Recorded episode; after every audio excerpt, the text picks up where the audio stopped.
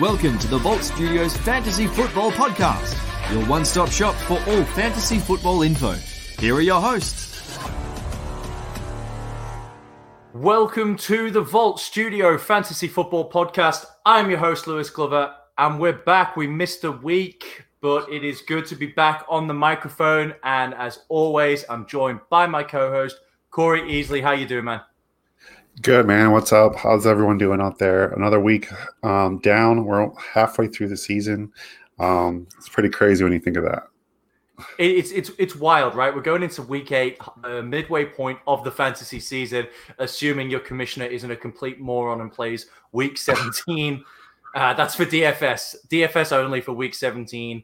Uh, but yeah, man, we're halfway there, and you think about how long we wait during the off season, right? The countdown for football, month by month, week by week, and already we're halfway. We're already halfway through the year, and this year's just been so crazy in terms of injuries, and I'm exhausted already. Got to fire up. Got to got to re-energize. Drink some five-hour energy, some Monster Energy, whatever we can get our hands on, and and uh, get get the push through the second half of the season. Uh, where, as I said, we, we, we missed a week. That was on me. We, I, have been moving into state. I've, I've been allowed finally uh, into the state of Queensland under under the dictator Anna. She's allowed us in. Uh, so it's good. It's good to be up here in, in, in warmer climate, and uh, just excited to be to be back podcasting. Yeah, it's good to have you back. Um, like like you said, um, traveling and within Australia is a bit tricky at times. These the at this days. point in time. So yeah, um, but yeah, it's good to good to have you back. Uh, it's good to be back. Now, we've got a huge show coming up. We've got so much to talk about. And because we're recording on a Friday this week, we have the luxury of breaking down what we saw on Thursday night football, the Atlanta Falcons at Carolina. But before we get into it all, it is my pleasure to remind you all that we are brought to you by Breaking Oz Memorabilia, who are bringing you some of the best authentic signed helmets and merchandise in Australia. To get involved, head on over to facebook.com forward slash groups forward slash Breaking Oz. And not only do they sponsor the fantasy show, Breaking Oz are now the major sponsor of the Vault Studio, the entire studio. And to celebrate that partnership, uh, we uh, kicked it off with a uh, Terrell Suggs signed Baltimore Ravens helmet that says T Sizzle on it.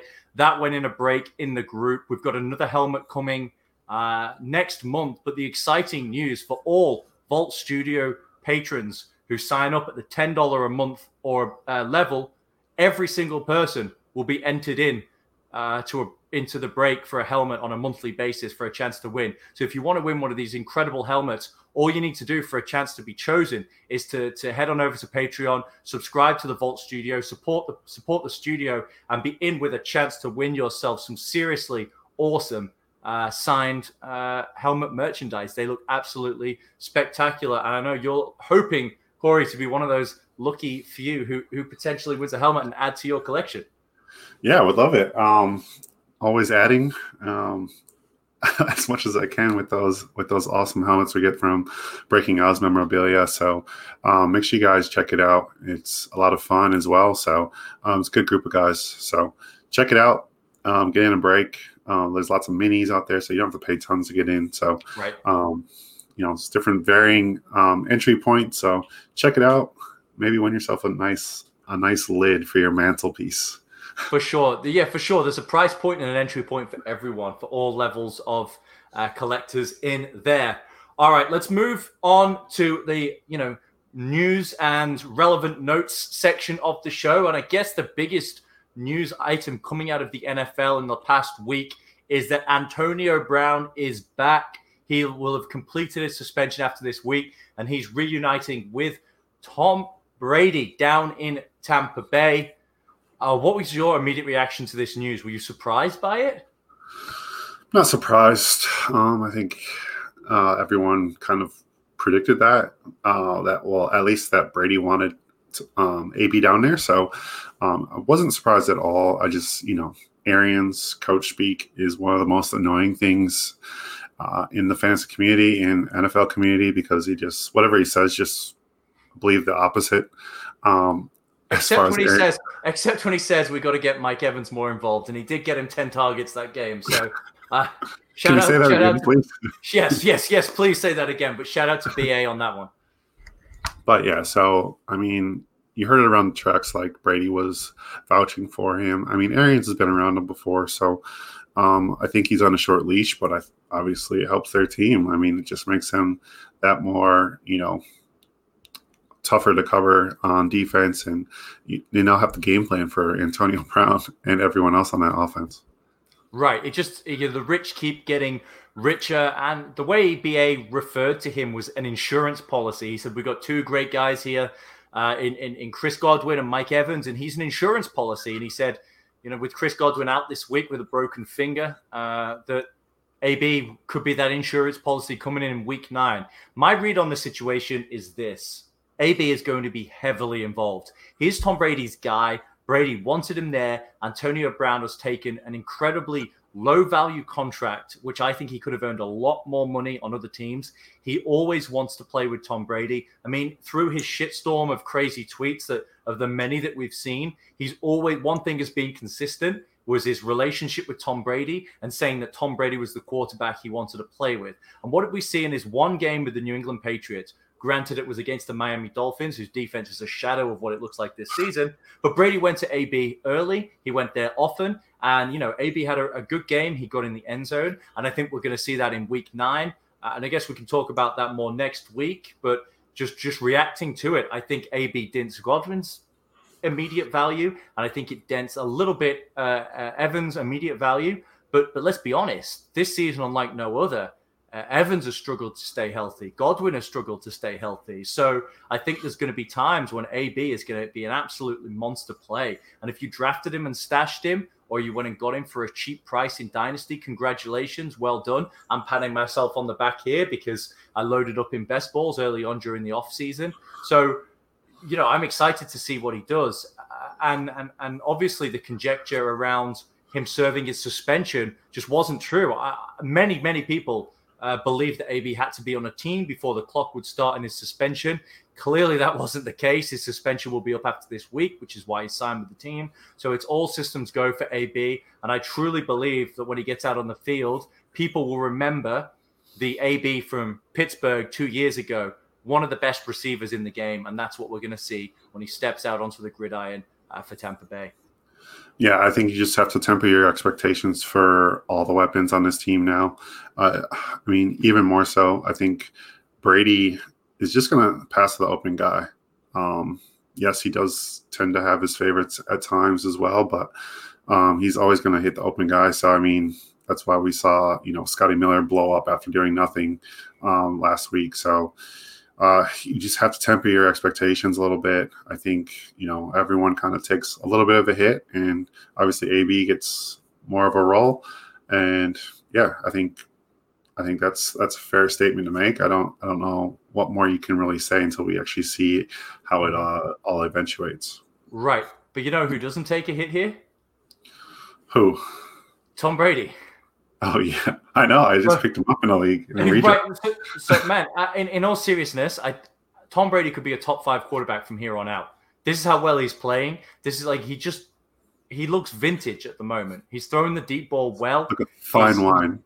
He really is the finest of wines, the fi- the finest of avocado wines, because he just looks sensational, and he's got all of these weapons everywhere. Gronk is coming back into you know not his prime, but certainly he's improving week to week. He's looking fitter. He's looking uh, more athletic, putting some size on. Uh, you know, getting some of Peyton Manning's wife supplements over there in down in Tampa Bay. So, like, I can slander him now. He's not on the Patriots. It's okay. But I just think Tom Tom Brady is just going to end up uh, being a, a complete steal by the look of things because people after those first couple of games started to drop him, and he was a guy who was going at like QB ten and then you could start to get him off the waiver wire. And you know he's going to be a top five to eight quarterback uh, for the rest of the season. Is is where I'm at with that. So let's tie a bow on on, on Tampa Bay AB news there. Uh, let's talk reluctantly now about the New the New England Patriots offense, which you know.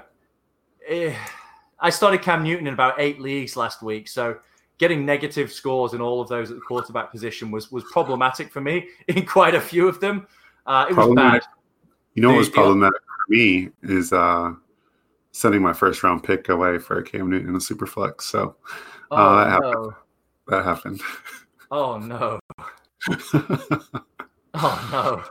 but anyway, yeah, life I'm- goes I'm- on. Yeah, I'm I'm pouring one out one pouring one out for you figuratively right now because uh, I don't want to ruin the carpets of my my new apartment already. Uh, just, I'm in I'll- 20 I'll- leagues. It's okay.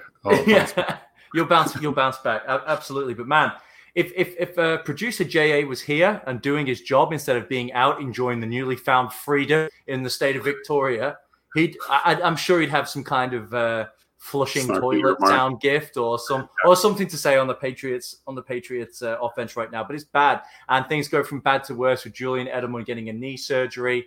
And Ian Rapoport saying he's out indefinitely. Wouldn't shock me to see him go to IR for at least three weeks. It wouldn't Yeah. shock me at all to see them start to pull this team apart and trade it for for pieces moving forward because it just does not look good at the moment. Teams are realizing that Cam has no one to throw to, and the reality is uh, there is no one viable to start on this offense in season long weekly lineups. I mean, Cam Newton in a you know if you've got a if he's your QB two in a superflex league, you're probably starting him unless you've got an absolutely loaded skill position grouping, and then you might have a, a question to to ask yourself. I truly don't think we're going to see another you know negative or below five point game from him. I think that's a bit of an outlier. I do think we're going to see improvements, but the the the ceiling that we saw, you know, back in week two, I think it was against Seattle.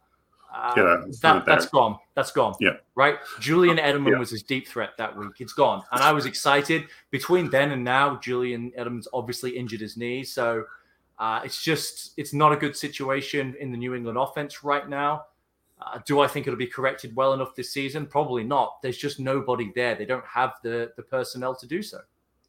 No, they they definitely don't. I mean, um, we saw Jakobi Meyers appear from out of nowhere last week, um, so that was nice to see. And you probably expect like Gunnar Olszewski and um, Isaiah Zuber to be activated from the practice squad uh, this week. So, yeah, it's just uh, you know more guys that most people have never heard of. If I wasn't a Patriots fan, I probably wouldn't know either. I mean, Gunnar was a D two cornerback. um. So yeah, but I mean, the, the interesting thing about this- this weekend.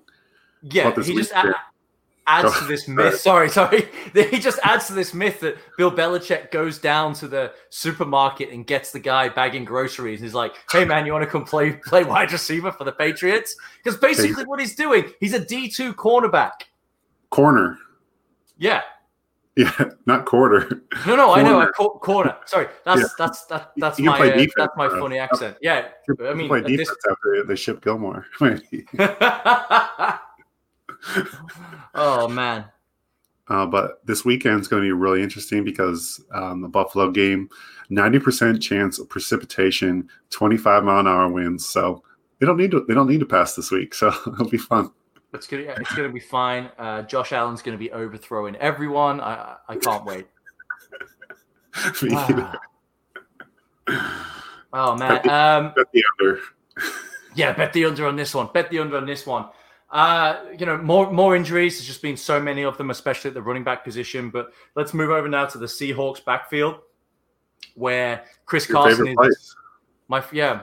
I mean, poor Chris Carson. He's a tough dude. But he's got he's got some kind of mid foot sprain. It looks like he's going to be out this week. He hasn't practiced. His immediate backup, Carlos Hyde, as of Thursday, hadn't practiced. His backup, Travis Homer, as of Thursday, hadn't practiced. It's one man. It's one man, one week only. DeeJay Dallas. This is a guy, man. I picked him up on every waiver run. Everyone was running after Carlos Hyde. And I was like, I don't know, man. Carlos Hyde, 30 years old, hamstring injury. I don't know about this. DeeJay Dallas. Uh, and, you know, I want to I want to shout out uh, uh, Ed, Edwin Porras. I, I, I hope I pronounced his name correctly. Yeah, that's my guy. Porras. I know Edwin. Yeah. You know Edwin, right? Yeah. Great PT on Twitter. He he writes for Fantasy Points, one of my favorite websites. Shout out to the guys over there, the new startup for this season, Fantasy Points. But he was, you know, talking about talking about these injuries on the Fantasy Points podcast, and yeah, it just it, it, it made me want to go out and get and get DeeJay Dallas. He was the guy. I, I didn't put in claims for, for Carlos Hyde anywhere.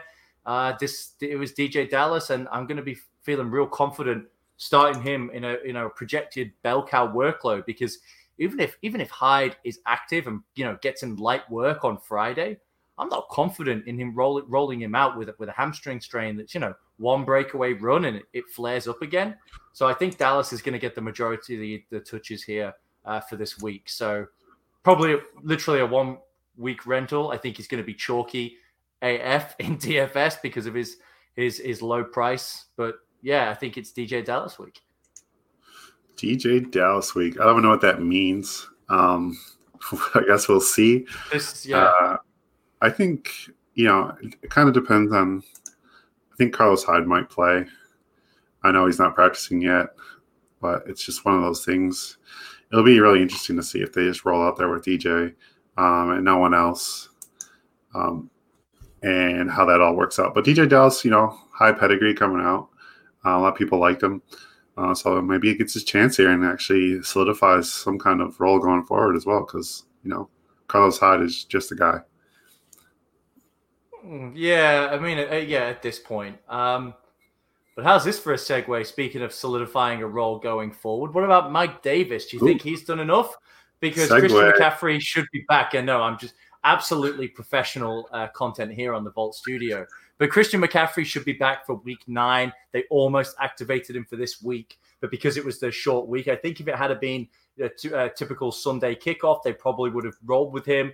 But given the shortened week, they opted to to play safe, roll with Mike Davis, and you know, if we're being honest, the offense has looked just as good, maybe even not, if not better, with Mike Davis back there because you know Christian McCaffrey isn't commanding all of those touches. Uh, they're looking, they're getting the ball around to to to you know to feed. To, the Thursday night game was a typical example of of that, where it was Curtis Samuel week. He got involved heavily. Christian McCaffrey's obviously going to return to you know a huge workload, but I'm thinking it's going to be more along the lines of a 70-30 split rather than the 92 to 8 split that we've been used to seeing of Christian McCaffrey over the past couple of seasons. Yeah, I think it's tough. I think if Carolina's smart, that's the way they go about it. Um, Mike Davis hasn't looked great the last couple of weeks. However, you know, he doesn't need to be great when you're only getting, you know, 25% of the carries. Um, he just kind of just needs to be Mike Davis. So they're not, it's not like they're going to be asking him to be more than what he already is. Um, I think he obviously punched a bunch, punched above his weight for, you know, the first little bit of McCaffrey's um, injury, and now getting McCaffrey back is a win for the offense, and having Mike Davis there, I think will overall help McCaffrey stay fresh and you know on the field. Right. Yeah. Uh, and you know he's he's been he's been fine. Like he hasn't he had a good game yeah, this week he's against. He's, he's, Mike Davis. Yeah. He's like a, above above replacement level running back. He's he's done well, uh, and I believe that the stat flashed up on on the screen on Thursday Night Football since coming in for Christian McCaffrey. He leads all running backs in in receiving yards. Like uh, he's he's he's been used in all facets of the game. He's still not very old, and I can imagine, uh, you know, based off of the way he's played and the way he looks in this offense, he, you know, carving out a, a contract extension for himself here in Carolina moving forward and being the guy to spell Christian McCaffrey because they gave him this outrageous, stupid contract that they can't get out of, that no one's going to want to take on, and then found themselves going, oh, well, shit, we're paying Mike Davis $8 an hour, and he's doing, you know, quite a lot of what we've asked Christian McCaffrey to do. Obviously, he's not McCaffrey. He's not, you know, going to replace him fully, but they started the offense started to look better and that's you know there's many factors to that it's the offense getting more reps together in a shortened without you know with no preseason. It's them starting to come together and, and, and Bridgewater getting on the same page as the receivers, etc., etc. Some easier matchups, all of those things. But I think Mike Davis should get you know should get some run here in Carolina at least through the rest of the season as they look to protect Christian McCaffrey in what is really looking now like a lost season for the Panthers. Yeah, for sure. I, I agree with that sentiment. Uh, also in this game, Sucks. We saw Calvin Ridley go down. Uh, Your boy, kind of oh, guy. I gave him the kiss of death. I, I you know, I, I went in and, and bet on him to to lead the the league in receiving yards uh, a couple of Again. weeks ago. The, the last time we did a, a podcast together, I mean, and then yeah. he, he was fourth then. Coming into this week, he was third. I was excited. I wrote great matchup. I rolled him into my multi bet, and yeah, dead. Yeah, I, I had him uh, anytime touchdown today. That didn't happen. Uh, tough, tough break for Ridley. Apparently, it um, news just came out recently, like within the last 30 minutes, that it's not deemed to be serious. So um, that's good news for all fantasy owners. So he should be back in you know a week or two, hopefully, um, back in your lineup. Yeah, hopefully, uh, you know, given that they're going to have the the extra few days of recovery, that we can get him back out here in week nine. Uh, and the last thing I thought we should touch on uh, in this section of the show is it looks like Andy Dalton is going to miss this Ooh, week. Yep. Um, and we're going with DiNucci. Yeah, um, James Madison.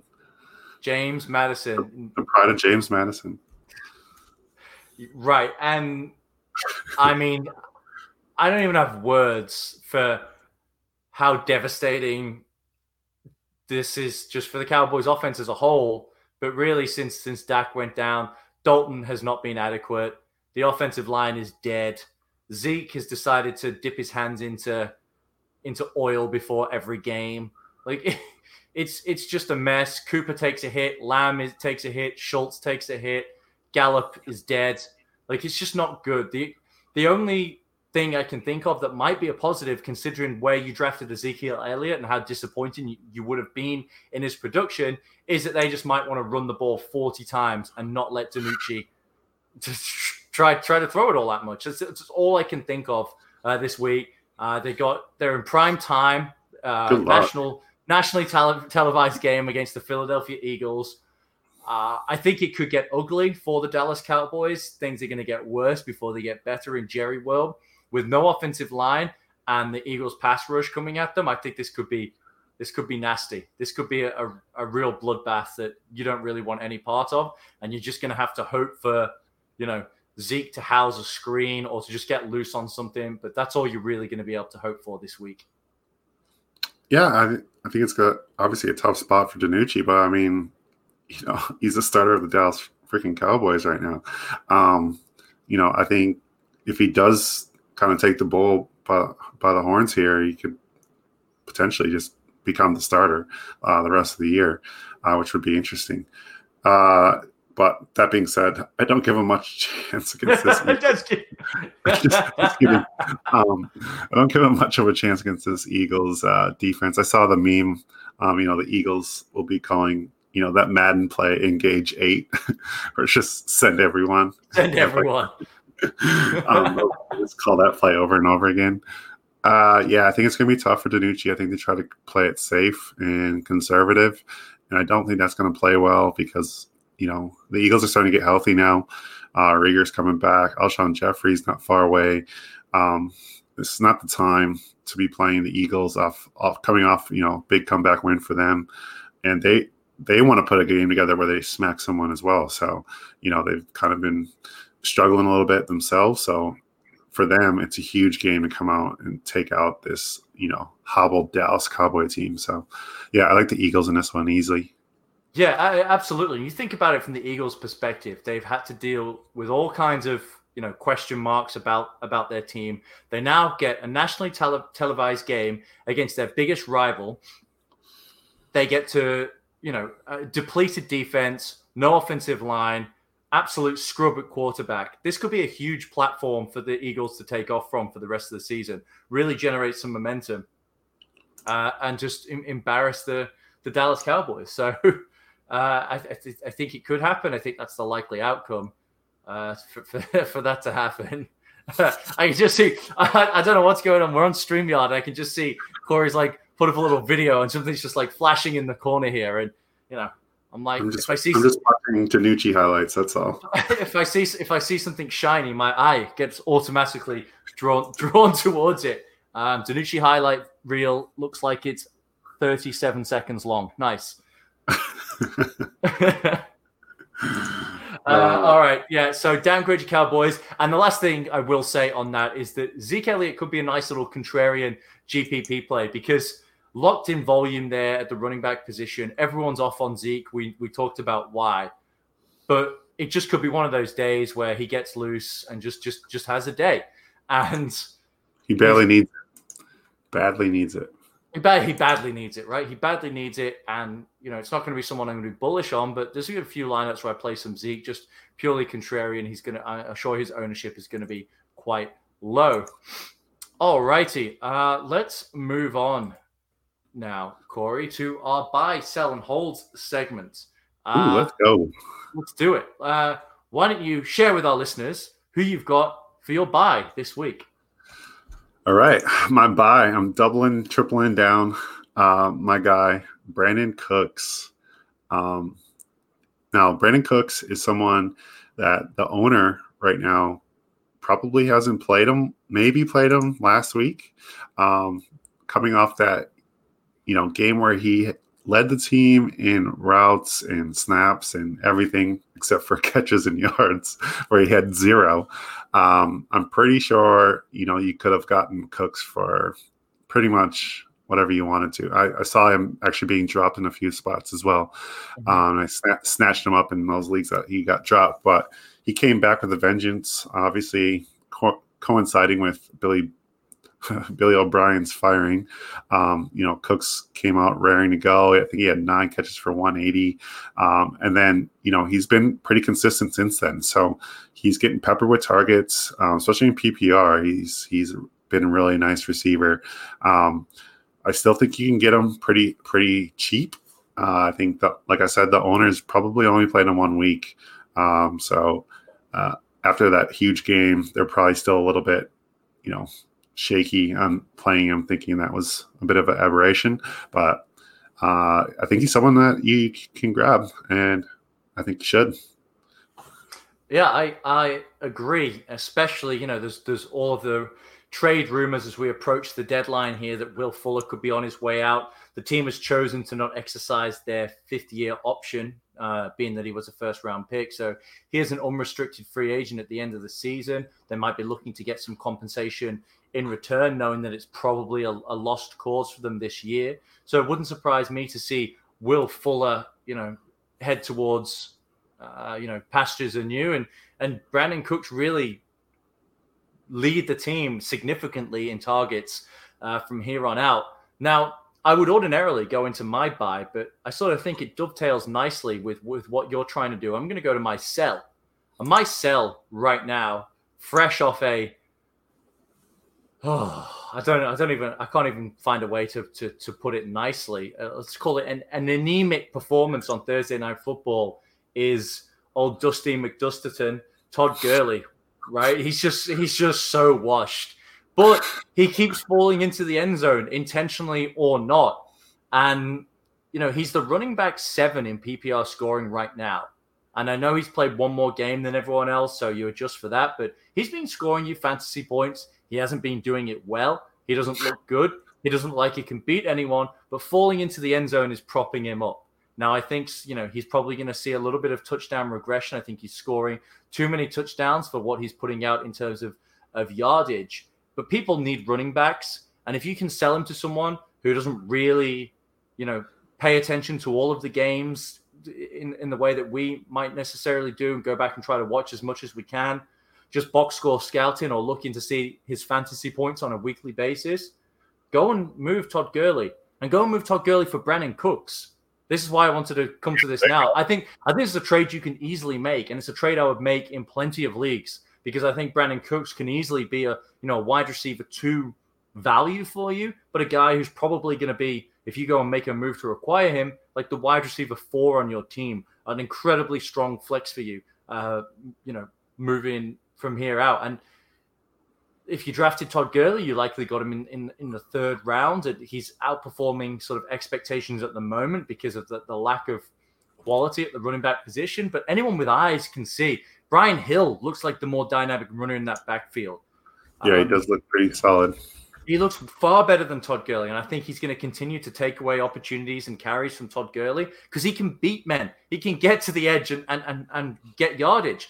Gurley gets to the edge and goes out of bounds because the angle's being closed because he just doesn't have that that burst and acceleration anymore. So I'm completely out on Todd Gurley. In Dynasty, I'll sell him for a ham sandwich, and in redraft, I think you can, you know, I think you can get some return on him for someone like Brandin Cooks, uh, a guy I completely endorse as a buy. Corey's guy who's been pounding the drum for him since the offseason.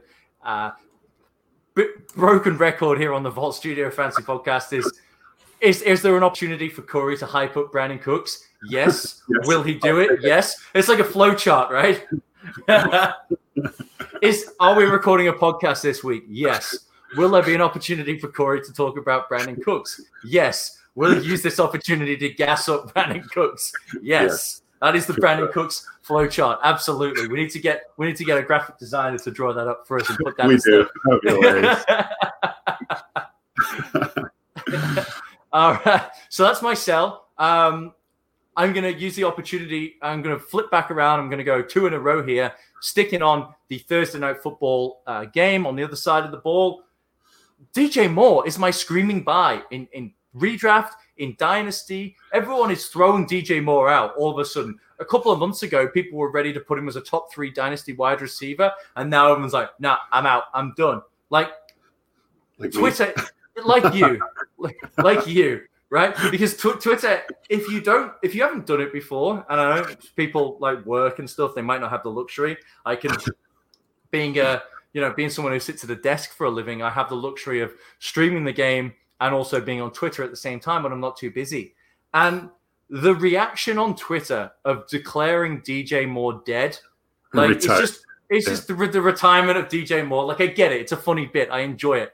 Like I, no, no one enjoys recycling bits more than me on Twitter over and over again. Just look how many times I tweet about Leonard Fournette. But in all seriousness, the reaction or the overreaction to DJ Moore, who actually finished the game leading the team in receiving yards, uh, you know, got some, you know, uh, garbage time or, you know, trying uh, final two minute drill uh, yardage there, including a yep. bomb, a beautiful 40 yard bomb. There was a bad yep. ball by Teddy. He, he adjusted well, contested catch. DJ Moore can play. He has all the production profile you want. He's hyper athletic. Um, you know, can can be featured in the running game uh, and get get some end arounds. He return can return punts and kicks. Like he's super dynamic. He's young, productive. Like he ticks all of the boxes. He's had a few blow up games. Robbie Anderson has been better than we thought, but both of these guys can be really really good. And DJ Moore in Dynasty moving forward, like I'm still buying him where I can. And I ran a Twitter poll because I wanted to see like what everyone everyone loves to react and overreact to the new things, you know, overreact to guys not performing well and declare them dead, retired, MIA, put them on a milk carton. So I my, my poll was this. It was DJ Moore, Justin Jefferson, or Henry Ruggs. Who do you prefer in Dynasty? And like 60 something percent of people wanted, and I've got nearly a thousand responses. So, you know, big sample size. Over 60% of people one Justin Jefferson. A few yeah, sickos out there. Now. A few he's sickos hot. out there. He's super hot right now.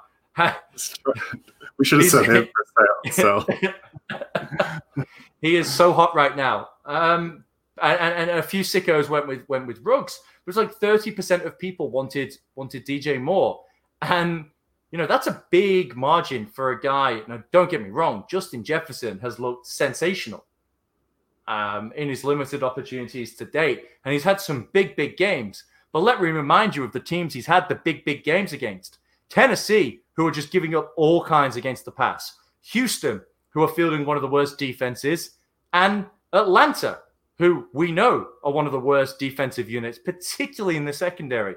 Every other game, he's done, you know, sweet FA two for 26, three for 34, and three for 23. So he's had these amazing blow up games against bad teams, which is what you want from him. And then against better opposition, he hasn't done so well. Now, he's a rookie. I'm cutting him some slack here. But everyone's like, oh, Justin Jefferson. I guarantee you can find someone who's got Justin Jefferson as like a top six dynasty wide receiver already. The overreactions are going to be absolutely phenomenal. and you know people are going to be people are going to be selling Julio Jones for a second round pick come the end of the season after he's just gone you know seven for 130 odd or whatever he went for this week. So I guess this is just my way of saying buy DJ Moore because the overreaction and people. It's a long way to get there. It's a long way to get there, but I think it, I think you know I, I think it was worth going on the journey with me to buying DJ Moore. You know what? And you brought me on the journey, and I think I agree with you. I think at his current value, which is basically, you know, I think yeah, it's a good it's a good place to buy him.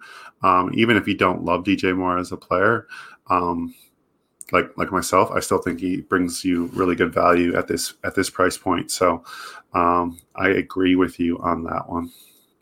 Uh, and the last thing I will say is it takes it'll take if you buy him now, it'll take two more good games from DJ Moore, and his value will you know he'll be a top five dynasty wide receiver again. And if you don't like him, just buy him to to to at the dip in value, let him appreciate in value a little bit, and then move him on. But yeah. he I, he certainly feels like a buy for me right now. And at this point, feels like I've been talking forever. I'm going to kick it back to you for either a hold or a sell. Yep. My sell is Kareem Hunt. Now, uh, that might seem a little extreme. I know. I know a lot of people have liked what Kareem Hunt has brought so far. Um, at the same time, Nick Chubb is going to be back. And once he's back, I think this goes right back to being some kind of 50 50 timeshare.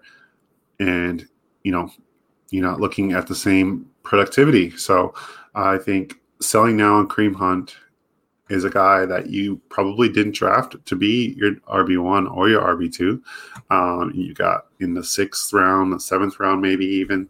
Um, and you can get some value back for. So a lot of people out there very hungry for running backs, and I think this is a really good time to go out there and try to sell Kareem Hunt and see what you get back. Um, you know, if you want, if you love DJ Moore, there you go. get get DJ Moore right there. So um, I think Kareem Hunt can bring you back some some nice value to your team, especially where you drafted him. And I don't think his value is going to get much higher than it is right now this season, uh, especially with the with all the injuries and everything going on in the running back position. So, Kareem Hunt is my sell. Yeah, I, I, I get that because his value is pretty much peak right now. The Cleveland Browns are playing winning football at the moment, so I think while they'll want to be cautious with Chubb, they're not going to sit him on ice because the season's a lost cause and preserve, preserve until next year. And what we've seen with the uh, Chubb and Hunt split. I mean, talk about overreactions on Twitter and throwing the baby out with the bathwater. Nick Chubb was dead and buried after week one, and then week two came along and he was an absolute monster again. But I think what we're going to see, as we saw in the first few weeks before he got hurt, is that game script will determine the running back usage in Cleveland. If they're ahead and they, you know, they they they're running the ball well and playing good defense, it's a Nick Chubb kind of day. If they're playing from behind and chasing the game, it's a Kareem Hunt kind of day. So really, whether you're going to feel comfortable getting expected points out of your, your lineup with these guys is going to be entirely based on the Vegas lines and the way that that game is expected to go. Now, of course, it isn't always going to be like that, and you're not going to be benching Nick Chubb any week. But that's sort of how you can adjust your expectations, in my opinion. And I agree that if you can extract some top value for Kareem Hunt, you should absolutely be looking to do so, knowing that Nick Chubb is going to be coming back. The Browns are what five and two this week. They go six and two, like with the. And they have a the bye in week nine. They have a so, bye. They go six and two into the bye week. Exactly, week ten. Nick Chubb comes back, good to go. Yeah, I mean, I, I, absolutely. I'd be be be uh, you know all, all all for that if you can spare the luxury of moving on from Kareem Hunt, especially uh, especially this week. Yeah. Uh, so, all right. Did you? That was your, your buy sell, and did you have a hold as well? Yep, my hold. Uh, it's not going to be very popular in the fantasy community, but it's Mike Evans. Uh, I think. I mean, we talked about it a little bit off the top about the Tampa Bay Buccaneers situation, but I don't think anyone should panic on Mike Evans. Uh, you know, he's still one of the best receivers in the game. Uh-huh. And it's still going to be a red zone threat for this team. I think that's probably where he brings most his value to your fantasy team this year. Um, like he's gotten, you know, six red zone targets this year. It's puts him 18th. Um, I think he's going to have even, you know, he's going to have more than that. He's third in total TDs right now. Um, so I, I think that's his value. I, I think everyone just needs to calm down a little bit. Yes, the panic stations have come out a couple times now with with Mike Evans, and that's that's fair. Um, at the same time, though, um, he's a mismatch problem, and I think actually, I think it kind of helps him having AB there. So, um, you know, a lot of teams just can easily kind of double Mike Evans and kind of take him out of the game because he's not that he's not a shifty receiver. Like he he's running down the field, um, you know, and they put a safety over the top. It's he's not going to get the ball. Tom Brady's not going to force that in there to him. Uh, he's not that. It's just not that type of team. So uh, I think this actually might even open a few things up for Mike Evans on the outside. So we'll see how that all plays out. But I think that is exactly what you need to do when you have Mike Evans. I think you need to wait and see uh, and see how it all plays out. Right. Some of the some of the uh, sort of trade offers where I'm seeing flying around Twitter at the moment, conversations in in group chats about what his value is. People are really down on him at the moment. There's the statistic going around in the games that he's played with Chris Godwin this year. He's done sweet FA, and you know, God, right? Yeah. Who cares? But also, find me a better red zone weapon in football than Mike Evans. I don't think one exists. Like you could make arguments for some other people and maybe it gets pretty close, but I think Mike Evans is the best red zone weapon in football. He's phenomenal. He's a matchup nightmare. And I think Tom Brady knows that. And we know that because look at his some of his stat lines. He's basically, you know, two for two yards and two receptions, two yards, two touchdowns, right? But Tom Brady knows this. He looks for him. Um, it's just it's just how it's going to go. You're going to have these frustrating weeks with Evans, but you're going to have some boom weeks as well. Uh, it's just that's just how it is at the moment. Uh, as we said, there's going to be some inconsistencies week to week, but I don't think I don't think it means you you bail out bail out uh, you know at, yeah, I mean, low level value. He had six touchdowns through, or he has six touchdowns through seven games this year. Uh, he had eight touchdowns in 2018 and 19. He had five in 2017. You know, so let's let's settle down. Um, Absolutely yeah, for sure. I mean, of course, the flip side to that argument is, well, he's probably going to see some touchdown regression because he doesn't have the yardage. But I also think he's being used in an incredibly unique way, and it's his volume in at the goal line, not just in the red zone, at the goal line. The way he's being used when they get down there uh, is is is is really interesting, and they keep having success. And there's no reason to go away from that until someone makes them do otherwise. And good luck trying to, you know, take Mike Evans out of the game inside inside the red zone. So. Uh, I'm with you uh, on the hold situation on Mike Evans. My guy, uh, my hold, last part of this segment is James Robinson. He's a hold for me right now because I've seen some trade offers flying around in Dynasty, redraft. Now you got this guy for a penny off the waiver wire, and he's been an absolute star. And we're talking yeah. about a guy who's going to get you to the playoffs. I don't know if he's going to be a league winner. And I, I, thought he was, and then I started to look into his his schedule is great coming up to the playoffs. He has smash matchups every single game except against the Steelers. Uh, they they sort of break up what's an incredible schedule, and then uh, you know once we get to the fantasy playoffs, weeks 15, 16, uh, it's not great. Um, oh, my my my computer my tab is just frozen on his schedule. Hold on, give me give, give me a second here. Um, the tab the tableau from Sharp Football Stats has has frozen. Um, great, great. Um, I can't. Let me go. Let me go to to Pro Football Reference. I'll pull up the Jags schedule here. Uh, right. So they get the Texans, great matchup. Packers, great matchup. Steelers, bad. Browns, good. Vikings, great matchup. Tennessee Titans, great matchup. And then it goes Baltimore, Chicago. So two bad matchups, weeks 15 and 16. But before that, it's it's you know full steam ahead for James Robinson. Guys, a hold, and then I think at like week 14, you go, okay, I'm going to move on from him here. Sell him on the promise of this matchup, right? The Tennessee Titans, because he shouldn't be, unless you've had some horrible injury luck. James Robinson shouldn't be your running back one. unless it's just been an absolute nightmare for you, J Rob should not be your running back one. And if he is, you can't be mo- moving him on. But he's a firm hold for me until like that week 14 stage. And then I'm going to be like, okay, let's let's go to that guy who just crept into the playoffs and go, oh, you want to make you you want to go for it? You want to really you know see if see if you can make a Cinderella run here. You want to be that you know 16 seed in, in in the tournament. Take some James Robinson off my hands and go and get you know a nice receiver in return or whatever you can do to improve your team. But yeah, that's that's why James Robinson's a hold for me, and then later in the season he will become a sell.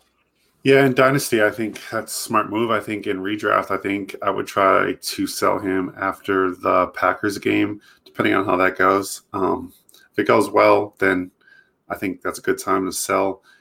And that's November 16th, uh, that game. So they play the Steelers after that.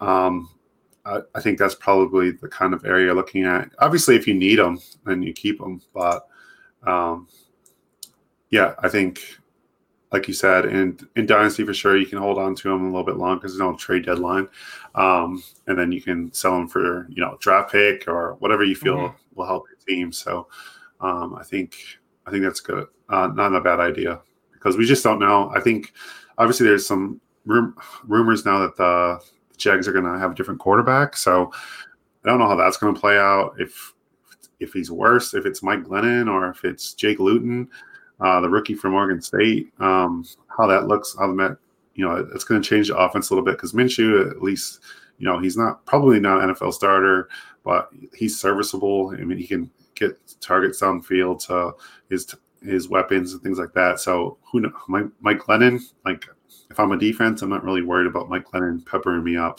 So um, really, Jake, that's that's strange. Jake Luton, maybe I don't know. I don't, I know I know nothing about Jake Luton on Oregon State, so uh, we'll see. But I don't even think I, he's a real person. I think he just like pulled his name from NCAA 14. He's just like a he's just like a much. regen character. yeah, I, I, think I just signed him. Um, um, but yeah, two star so, recruit. I think you got to be very careful with James Robinson. I understand holding because he's been absolutely stellar for most people um, so far this season, and yeah, but yeah, it'll be interesting to see how this Jags offense looks coming out of the bye week. Yeah, and you never know what the, the organization might choose to do as well. Exactly. You know, it's another. I know they're rebuilding, but they might get to the end of the season and go, okay, Minshew's out. Um, you know, let's let's completely clear clear clean house here. New quarterback, new GM, all of that fun stuff, and they've got no loyalty to an undrafted free agent, even if he looked good right? They, they have no commitment, they have no investment in James Robinson, and you know it's a fickle business. And if he if he has a slow end to the season, that's what they're going to remember. So, you know, it's it, it it really the James Robinson case is a really interesting one, and I think in seasons to come, James Robinson is going to be held up as an example of, you know, either everyone you know bought in too much on this undrafted free agent, or everyone's going to hang their head on and go, look, he's the next, you know, uh, undrafted free agent that turned into be the great dynasty steal for for seasons to come. So yeah, true. It's, it's going to be super interesting to see his career arc and where that uh, develops. All right, so those are our buy, sell, and holds. Let's move on uh, to our next segment. Uh, you know, relevant because we're on the eve of Halloween. Those who are dead to me. And I, first of all, I'd just like to say you're welcome to everyone who rosters AJ Green because after declaring him dead and buried, he's seemingly he's seemingly uh, yeah let's let's call him AJ Lazarus Green. Yeah. AJ Lazarus Green, the fancy zombie, back from the dead, and he started to look good again. Or well, you know, he started to be serviceable again. You know, was it twelve targets in each of the last two games? So AJ Green, uh, maybe a DFS play this week, maybe, maybe. But the guy who is unequivocally dead to me, and he's been dead for a few weeks, and really I can't recall such a precipitous drop off in just you know being Ooh, a guy who, who nice looked like he. Thank you, thank you. Uh, I was reading the dictionary before we we uh, we jumped on, but someone who just absolutely dropped into dust is T.Y. Hilton. Man, what happens? Because I know he was banged up last year, but there was still some plays, and you go, okay, yeah, T.Y.'s there. He just needs the quarterback. He just needs, you know, he just needs that serviceable, consistent QB play if he can stay healthy. He's done. Bean Health is done, man. He's the wide receiver 77 but he's played 74% of his team snaps. He has an 18% market share. He's getting looks. He just can't do anything with them because, you know, instead of moving knees and ankles, someone's just replaced them with pieces of wood and seemingly limited all of his movement. I don't know what is going on with Ty, but he just looks done, dead. Like to the point where I I would con- you know in in shallow dynasty leagues I would consider dropping him. Not in like these deep 35 spot ones, but like some people playing dynasties, you know, like 22, 23 roster spots. Yeah. Bye bye. Done. Like unless someone wants to give you like a third round pick for him and you go, okay, maybe, or it's like a throw in to get another deal done. But hmm. he look he looks washed. Yeah, I, I, think that's probably what I would do is try to throw him into a, a, package deal where you have a nice piece on a great piece and you throw in T.Y. Hilton's name value and try to, you know, pry something away from an owner that you're looking at. So I don't think you're going to get tons back for him at this point. um, what's his contract situation? Because I could, I feel like this is probably the last year in um, Indy if, if they can get out of it. Um, I'm just gonna quickly look while we're while we're live here. But um, yeah. So yeah, he's a UFA in in 2021. Yeah. Well, there you well, go. After 2021, but he's got he's got zero guaranteed dollars left. Yeah, there's no way he comes back. Yeah, I, I don't see how they how they bring him back. Uh, obviously, whatever fix on that you know receiving corps is is not going to be T.Y. White Hilton. So yeah, I think it's time to move on. I think he probably land somewhere. Um, maybe that helps him. I doubt it. I mean, we've been waiting for this for a while now. He's been banged up. Uh, now he's been healthy, but he just hasn't hasn't produced. So it might be it might be curtains for good old Ty. Yeah, and at a relatively young age, 31, but all of those injuries, it might he he's made a lot of money. It might just be time to hang it up if, if he wants to play again next year, it's going to have to be on a very team friendly deal. And I think they'll probably use him in a limited in a limited role, bring him in as a guy to just be a you know a field stretcher and in obvious passing situations. But you can't expect him to be out there uh, being that team's wide receiver one, two, maybe even three at this point. Like it just it doesn't look like it's there for Ty. Yeah. Um, definitely. He's yeah, he's set to make fourteen and a half million dollars next year. That's not going to happen. No, sir, it is not. All right, uh, who is dead to you? All right, dead to me is a player that I always end up with. I feel like every redraft, I'm sitting there at you know round nine, from looking at my roster, and I'm like, oh, I don't like these receivers that much. I don't like these running backs that much oh, there's a tight end. Oh, it's Evan Engram. Uh, should we should we do this again to myself? And every year I do it. I click the button. I got Evan Engram on my team. I put him in my lineup. If he's not hurt, he's just not doing anything. And then I'm looking for replacements.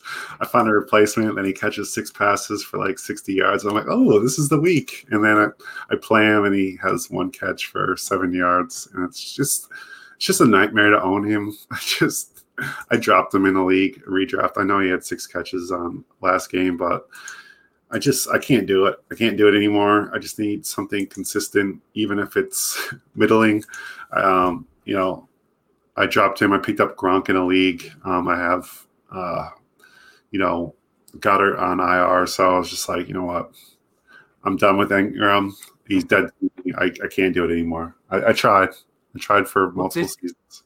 Yeah, I mean this this is the thing. You could if his usage was there, you go, okay, I'll stick it out and, and hope it turns around. But the offense is absolutely dire and he's being used in an incredibly conservative, shitty way. Right? Of, of right. like eligible receivers at the target threshold, he has got the lowest yards per target or uh, yeah, yards per target out of all eligible tight ends. Like he's not being used deep. He's just he's basically Jason Garrett's Jason Witten. That's all he knows. So yeah, two point two. Um, no, that can't be right. Um, he's got only twenty. He's got twenty six receptions, which isn't bad. Um, it's just yards per, per reception is thirty third in the league. Um, it's not great. Yeah, he's got 20, 26 receptions for twenty eight yards. Pretty much. That's what it feels like. He's just getting checked downs at the line of scrimmage and falling over. he, he's also leading uh, tight ends in uh, drops, so that's good. So that, that's all. That always helps. Yeah, Giants offense. Giants offense is a mess. Who would have thought? So yeah, T.Y. Hilton and Evan Engram dead to me. I will say T.Y. Hilton is dead to me everywhere. I'm still happy to to buy low on Evan Engram, particularly in like two tight end leagues. I do think the talent's oh, there. Yeah, for sure. And you I, can't, you can't drop him there. Right. Yeah. Exactly. Exactly. Uh, just I just thought I'd be clear there because I talked yeah. a little bit about dynasty and just wanted to clarify. All right. So they, they are the players who are dead to us. Let's move on to the guys. We are streaming this week a quarterback, a tight end, and a defensive player, all who are under thirty percent owned. Oh, you you, yep. as as it as it was last time. Uh, um, I'll start um, with my quarterback, and I'm going with Baker Mayfield, fresh off his career best game. He absolutely lit it up without Odell Beckham Jr. Um, you know, not the toughest of opposition. He obviously that he went against, went against. But this week, guess what?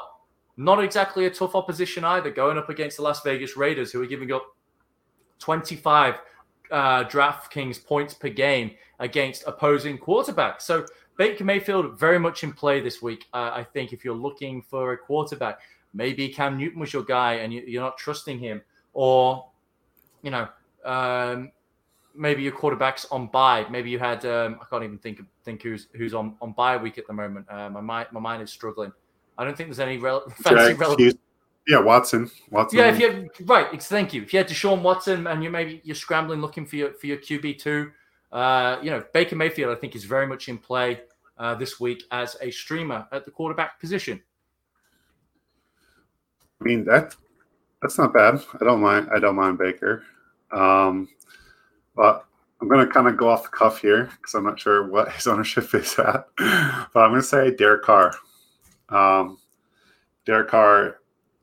I think. I mean, if you look at his stats, I mean, you'd be wild. Actually, I think people just kind of just think Derek, Derek Carr and like, oh yeah, Raiders, yeah, Derek Carr. Um, they don't really actually have looked into it, but Derek Carr has been very, very good this year. Mm-hmm. Uh, I think you know, playing him this week, I think they're kind of a sneaky, sneaky setup. I mean, we're going head to head there with uh, the two guys. They're playing each other, but I think you know this Cleveland defense in secondary is very gettable. I mean, you know, they're starting to get more healthy now. The Raiders on offense. Nelson Agholor is kind of taking a step up. Um, he did have a, another brutal drop last week, but that's that's all right. That's what he does. But um, he's he's played better. Um, Ruggs is there, obviously, and I think you know Derek Carr can take advantage of this matchup. So uh, if the Raiders are going to win this game, I think Derek Carr is going to have to actually you know use his arm to do it. So um, I like Derek Carr this week as a Not, streamer. I, I, I absolutely love that call, and guys, Derek Carr has gone five games in a row with at least 250 passing yards uh, and at least two passing touchdowns. He's been really, really good. And I actually really dug into Derek Carr. Uh, was it la- last week or the, yeah. the, week before? I can't remember it came out. And I wrote an article on on on the the Raw, which is like a you know a freelance open journalism website, setting out the case for why Derek Carr should be in the MVP discussion. And I genuinely think he should be. He's not going to be there because he's boring. He's you know he's yeah vanilla ice cream. He's a Toyota Camry. No one cares. And he's not got the absolute raw output. But when you contextualize what he's done compared to like Aaron Rodgers and Russell Wilson, if you look at his offensive line, which is being torn to shreds by uh, you know, injury, COVID. If you look at the receiving weapons that he's got, if you look at the schedule he's played, Derek Carr has is being absolutely balling out this year, and no one wants to pay any attention to it. But he's certainly viable this week in fantasy, uh, and you know, this is a game to attack. Um, you know, in, in DFS as well, build a game stack, stack around this one because this this could low key turn out into a, into a nice little shootout here. Yeah. people people are just not expecting. But it would not surprise me to see at the end both quarterbacks go for 300 yards and three touchdowns with a you know a pick each or whatever. But Derek Carr has been great. His touchdown rate this season is like six and a half percent, and he has two picks over the whole season. Like he's been very, very, very good. He's just not been at this lights out level that Russ Wilson and Aaron Rodgers have played at, but they've also played, you know, powder puff schedules. So uh, I'm looking forward to see what Derek Carr does for the rest of the rest of the season. To see uh, come the end of the year whether he just force his way into the MVP conversation or not. I like that call. All right, let's move on to the tight end position. Um, moving on quickly here. Mike, uh, the guy I'm going with is Richard Rodgers uh, for the Philadelphia Eagles. I mean, he's playing this Dallas defense, which is just just atrocious. It's they're fighting each other. Mike Nolan's rubbing Tabasco in his eyes. Dallas Goedert is on IR. Zach Ertz is out. Uh, you know, Deshaun Watson's on. Uh, Deshaun Watson, excuse me. I do this every time. DeSean Jackson is is on IR.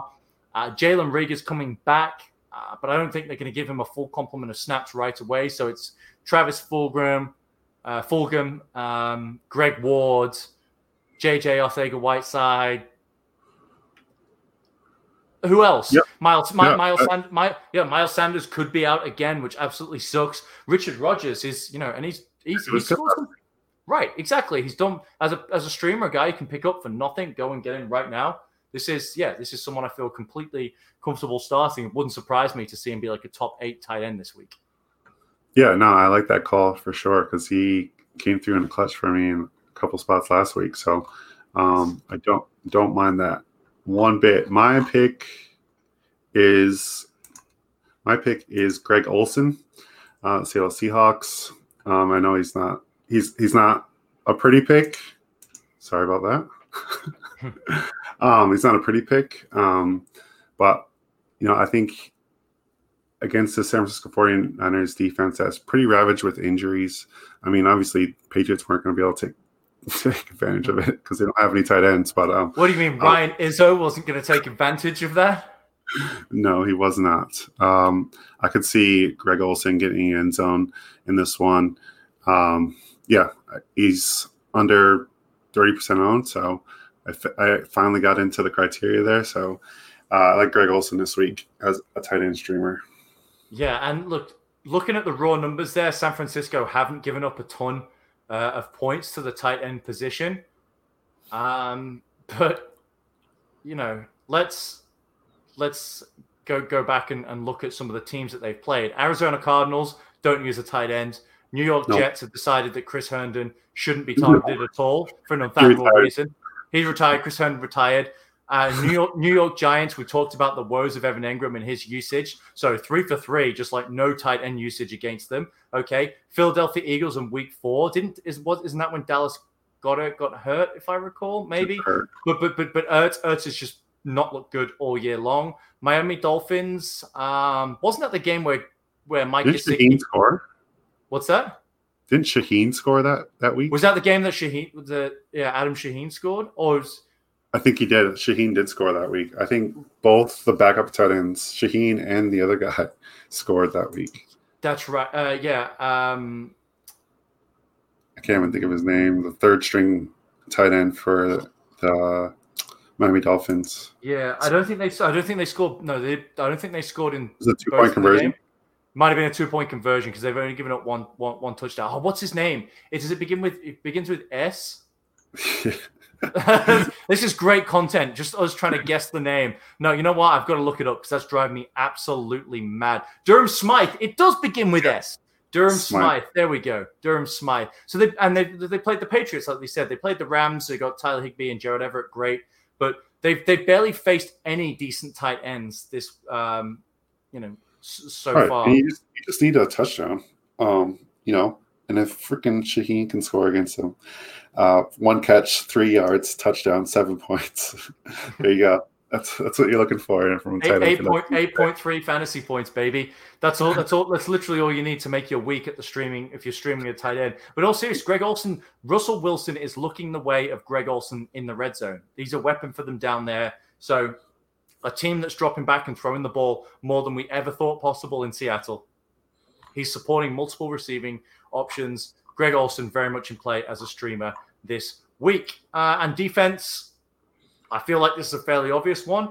Um, just in terms of potential turnovers, uh, they do give up yardage and fantasy points to, to receivers, as, as I talked about earlier. But Tennessee Titans, man, going up against the Cincinnati Bengals, they're missing three starting O linemen. Joe Mixon's probably going to be out again, going against a rookie quarterback who you know, he's looked good at times. He's also made some questionable decisions. He hangs onto the ball too much. He likes to get sacked. Like this has got fantasy points written all over it uh, for for the Tennessee Titans, who who seemingly are not well owned or, or very popular this week for for some reason. Uh, so yeah, Tennessee Titans is is a team that I'm really interested in uh, in season long and daily fantasy.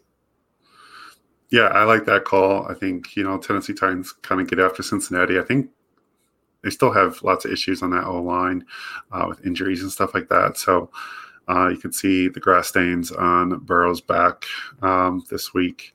Uh, my choice is actually the Green Bay Packers. So going again um, a little bit against the grain, uh, taking Green Bay Packers because they're not owned anywhere really, 19% owned. Uh, so going against this Minnesota Vikings offense that is kind of blah. I expect the Packers to win this game. I expect them to cover this line. I know it's a little bit of a rivalry. And it is a rivalry game, but um, I think the Packers take care of business, and I don't really see, you know, I could see Kirk Cousins throwing at least one pick in this game, trying to force the ball, trying to play catch up against this Packers offense. Yeah, I, um, you know, we saw what happened in uh, in, in, in week one. Uh, and back then I said I don't think the, the Vikings were as bad as that, and I didn't think the Packers were as good as they they showed in week one. And you know, may, may I guess both of those have kind of been been shown to be true. But yeah, I, I do like the Packers as a as a streaming option here. Uh, as, as you said, looking for for Cousins to force the ball in catch up situations is never a good thing. So uh, yeah, some some some potential picks to be to be had there. So there are streams. I had Baker Mayfield, Richard Rodgers, and the Tennessee Titans. Uh, and Corey, you had uh, Derek Carr, you had Greg Olsen, and the Green Bay Packers.